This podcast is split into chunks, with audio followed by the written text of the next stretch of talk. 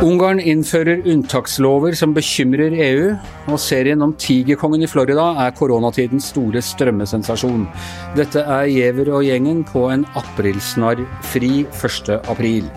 Eh, med meg i hvert sitt hjemmestudio, Per Olav Ødegaard og Hans Petter Sjøli. Og Per Olav, først til deg. Du har gjennom hele denne krisen eh, skrevet om og advart mot hvordan illiberale krefter kan tilrane seg større makt i en sånn krisesituasjon. Og nå ser vi altså at Ungarn har innført unntakslover som uh, bl.a. da Ursula von der Leyen ikke Hun nevner vel ikke Ungarn direkte, men det er ikke noe særlig tvil om at de er adressanten når hun går ut og advarer mot unntakslover som gir for vide Ja, Det spesielle med Ungarn er jo at Ungarn er et medlem i EU er et, skal være et demokratisk land og dele de verdiene som er felles i Europa. Men den, de unntakslovene som de nå har vedtatt, Statsminister Viktor Orban har jo to tredjedels flertall i parlamentet og full støtte til å gjennomføre disse tingene. De er så vidtrekkende, og de er, har ingen tidsavgrensing, eh, og går langt, mye lenger enn de, de, unntakslover eller kriselover som er vedtatt i andre vestlige land. Og hvordan, eh, hvordan reagerer, altså Ungarn er jo et demokrati. Hvordan reagerer de andre partiene og opposisjonen eh, mot dette? Opposisjonen reagerer jo skarpt og sier at dette er som å sette demokratiet i karantene. Eh, de, eh, det som egentlig skjer, er at de folkevalgte i parlamentet de er jo nå eh, egentlig bare permittert seg selv. De har eh, overlatt all styring, helt vide fullmakter, eh, ubegrensede fullmakter, vil jeg si, til Orban. Eh, og det spesielle med dette også er at Orban det er han som kan bestemme hvor lenge denne unntakstilstanden skal vare. Den kan vare minne om at det ble innført unntakslover i, Polen, nei, i Ungarn i 2015 pga. flyktningkrisen, og de står fortsatt ved lag. Eh, men vi så jo også her i Norge at det ble advart mot de, altså de første fullmaktene som Stortinget ga regjeringen.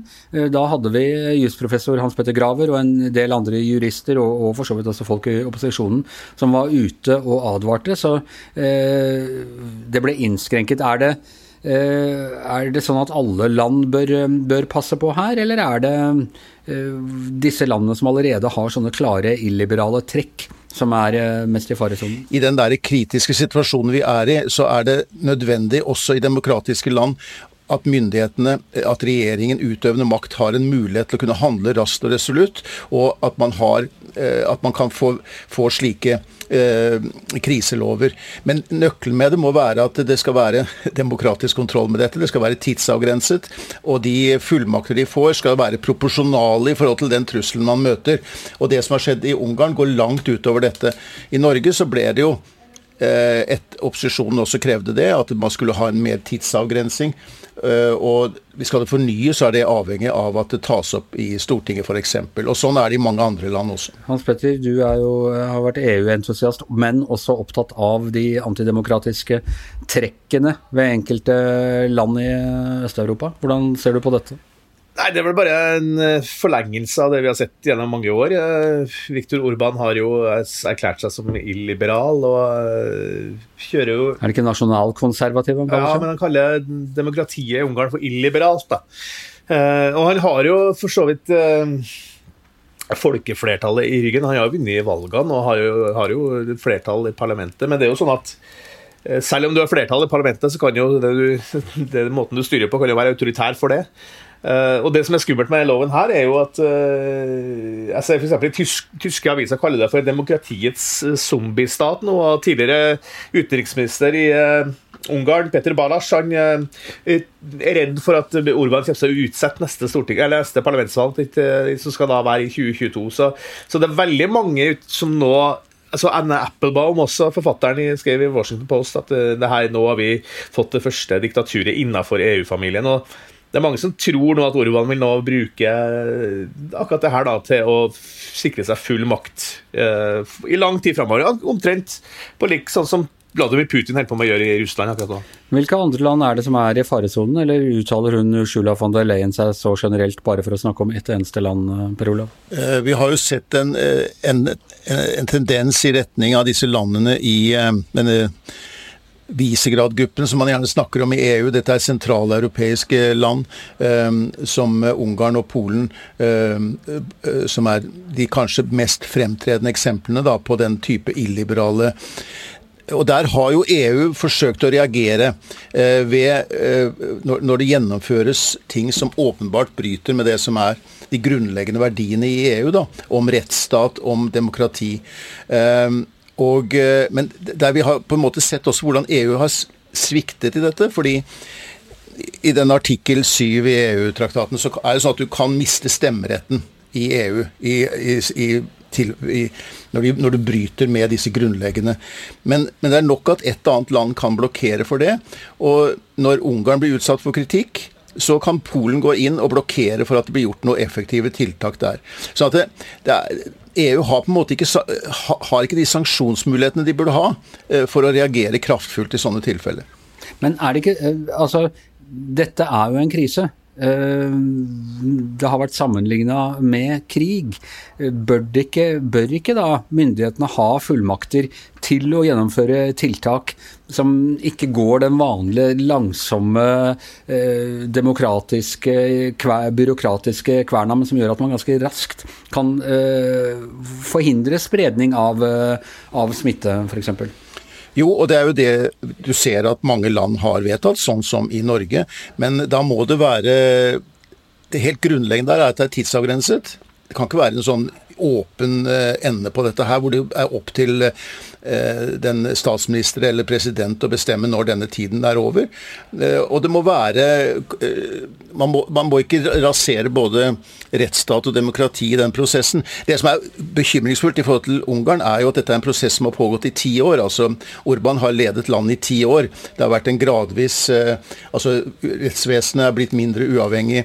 Det har vært Myndighetene har tatt kontroll over stadig større del av media.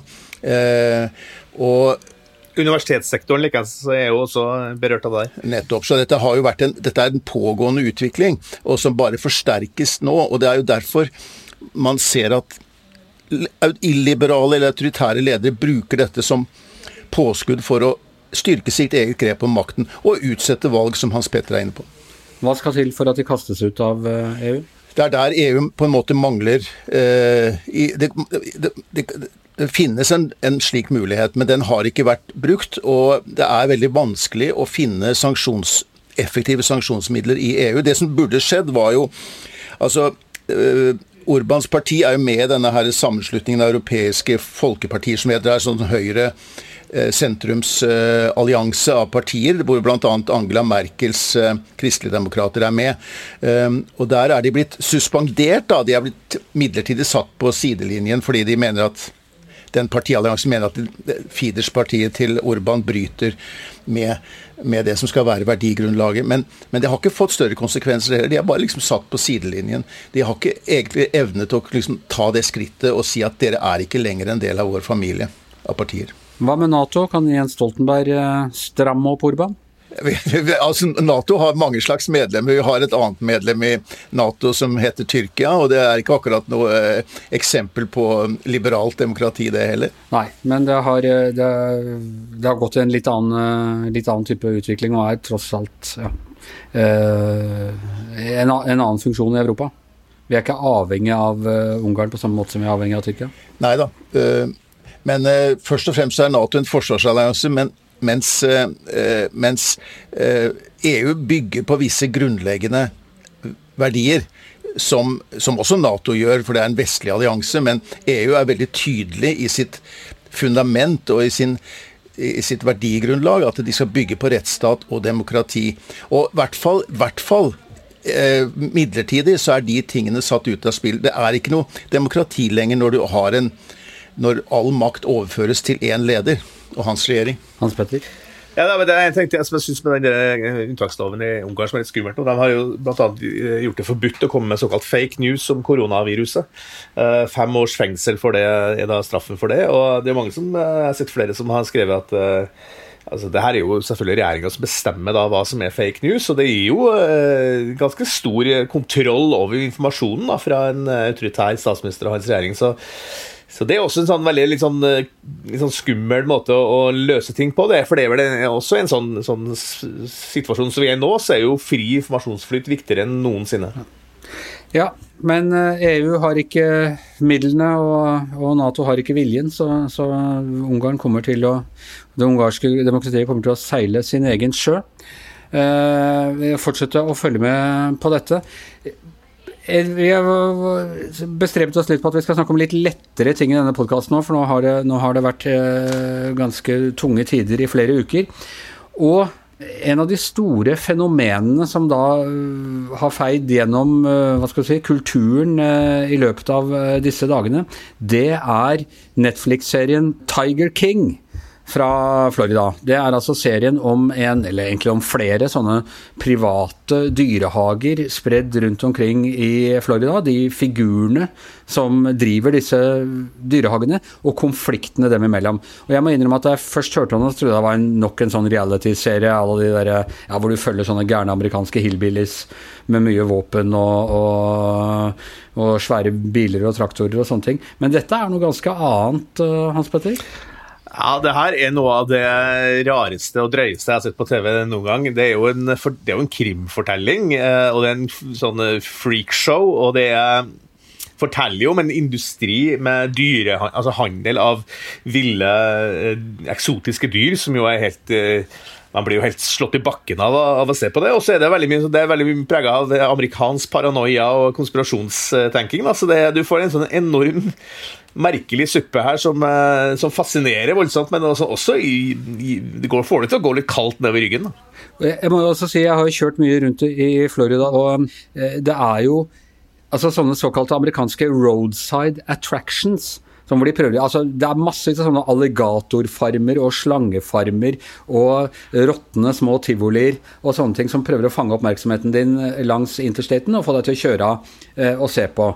Og, og dette, her er temmelig uregulert altså marked for oppdrett av det er først og fremst villkatter. Tigre og panter og uh, snøløver og, og uh, jeg vet ikke hva. Og så er det krigen mellom dyrevernerne, de som mener at sånne dyr skal ikke være i bur, og de som da mener at de redder dem fra å bli utryddet ved å, ved å ha dem uh, i disse burene. Det er en interessant konflikt som ligger til grunn her også. Ja, for det, det, som jo er store skal vi si, plottet her, er jo at uh, hovedpersonen som kaller seg for Joe Exotic, som jo er en av de mest eksotiske karakterene her, kan tenke jeg har sett noe på TV i hvert fall. Han er da i strid, han og de andre oppdretterne er da i strid med en veldig sånn uh, Uh, driftig dame som, uh, som heter for Carol Baskin, som, som, leder det som kalles for uh, Ja, hva er det? Big Cat Rescue. Og Det, det er striden mellom de da, som blir mer og mer dramatisk etter hvert som serien skrider fram. og det, det, det er jo ikke, De røper jo ikke for mye, Etter det sier jeg meg allerede i første episode, at at han eh, Joe Exotic da sitter i fengsel for å ha gjort et eller annet mot uh, hun der Baskin. Så, så den der striden mellom uh, dyrevernerne og de der skal vi si, outlaw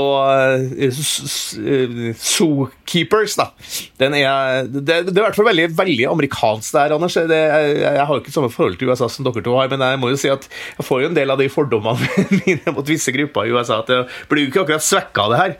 Nei, det er det, det er det, baskets of the deplorables, uh, mange av de som er der. Men det er jo også norsk vri, og det er noe av det pussige. Altså, det er en slags fortellerstemme der, en tidligere reality-TV-produsent, som vi møter helt begyn fra begynnelsen, og som går gjennom. Og han sitter, og først ble jeg bare interessert, for du så at han sitter foran en plakat for O. Horten, filmen til Bent Hamer.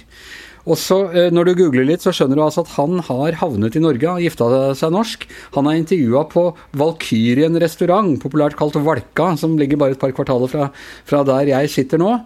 Uh, han bor egentlig i Bodø. Uh, og, han, uh, og, han, er nå helhjertet nordmann. Han har hatt hofteoperasjon på norske helsevesenets regning og, og, innsett at det funker litt bedre uh, enn det amerikanske. Men det gjør jo også at vi har en, det er en norsk link inn i dette her. Han er også en utrolig fargerik person og veldig god til å fortelle. Ja, det er strålende, vet du. Det, jeg kjente igjen Valka etter hvert. Jeg har jo vært der sjøl mange ganger. Han sitter der med cowboyhatten sin, og, og han ser jo veldig eksotisk ut, han òg. Men, men, jeg tenker på han der Joe Exotic. Da. Han har jo stilt som presidentvalg, presidentkandidat i 2016 og fikk eh, 962 stemmer. han, har, han, har gitt ut flere plater som countryartist. Han er, han er homoseksuell. Han er gift med tre menn samtidig, så vidt jeg forstår. Og... Alle er gift med flere der. Det er en annen fyr som har fem koner. Ja, det er han som kalles for Bhagwan Doc Antle, som jo er den aller mest eh, fargerike av de her eh, dyreoppdretterne, som jo også har levert uh, sånne katter og slanger og sånt til Hollywood-produksjoner. Han er jo helt vill. Han har et eget samfunn med sånne såkalte tigerkoner. Da, sånne, så, og så møter vi en, jeg, jeg på det, Anders, jeg møter også en fyr der som heter for Mario Tabrau, eller sånn, Mario Tabrau, som er er da leder for det som kalles for Zoological Wildlife Foundation. og Han er jo tidligere narkodømt, og er da mange som mener at han er en slags modell for Tony Montana i eh, Scarface. Så vi, eh, vi møter jo virkelig noen sånne hva skal vi si, fargerike typer her. da. Ja. Nei, Denne serien har eh, absolutt alt. Bare anbefalen på det varmeste, kanskje ikke for, for de aller sarteste, sarteste sjelene. Per Olav, vi lovet deg at du skulle få komme med litt motvekt til denne Basket of Deplorable-serien vår, med et kulturtips du òg. Ja, det var jo, var jo, veldig god markedsføring for den serien, så jeg har ikke sett, har ikke sett den som dere har sett. Det, men det tror jeg nok jeg skal ta en titt på. Men jeg har, siden vi startet å snakke om Ungarn, så tenkte jeg at jeg skulle noe såpass sjeldent, i hvert fall for min del, en, en ungarsk dramaserie som går på HBO. Nordic, um, som heter noe sånt som Aran Jelet, hvis jeg un, Unnskyld min uh, ungarske uttale her, men den betyr noe sånn gylne tider. Gylne tider eller noe sånt. Men det, men det er en veldig fascinerende sånn familiedrama som minner meg litt om amerikansk sjanger, sånn som Sopranos, med korrupsjon, kriminalitet, og samtidig en familie, og, men noen har litt gode hensikter og andre dårlige hensikter, og det går eh, ganske eh, dårlig med de andre. Men så er det også et bilde av, det ungarske samfunnet faktisk i, det, i denne serien. Eh, med en snert og med en kritikk av eh, forhold i det ungarske samfunnet. Så den, den er vel verdt å se. De har jo en veldig, veldig bra filmproduksjon i Ungarn. Det, lager veldig mye, det har vært store regissører. og sånt, så det, det er, Ungarn er jo et europeisk kulturland, og det er det som gjør kanskje hele den urbansituasjonen enda litt mer Ja, det går litt mer innpå oss kanskje da enn det som i land som ligger lenger unna oss, både, både si, geografisk og kulturelt. Og Budapest er en fantastisk by, og denne serien foregår jo hovedsakelig litt, som, litt i utkanten av Budapest. Uh, um, og du ser de på solsiden i Budapest, der de lever. Og du ser også andre, andre mørke sider av, det, av samfunnet. Men, men, det er vel verdt å ta en titt. Jeg husker som, som, barn første virkelig spennende serien jeg så på TV på 60-tallet, het De fredløse. Det var en sånn ungarsk, litt sånn Robin Hood-aktig serie. Så Ungarn er et kulturland, ikke noe tvil om det. Giæver og gjengen er over for i dag. I hvert sitt hjemmestudio Per Olav Ødegaard, Hans Petter Sjøli. Og her i mitt studio Anders Giæver. Og sjefen for denne dyrehagen, han heter Magne Exotic eh, Antonsen og sitter i sitt eget hjemmestudio. Vi høres igjen i morgen.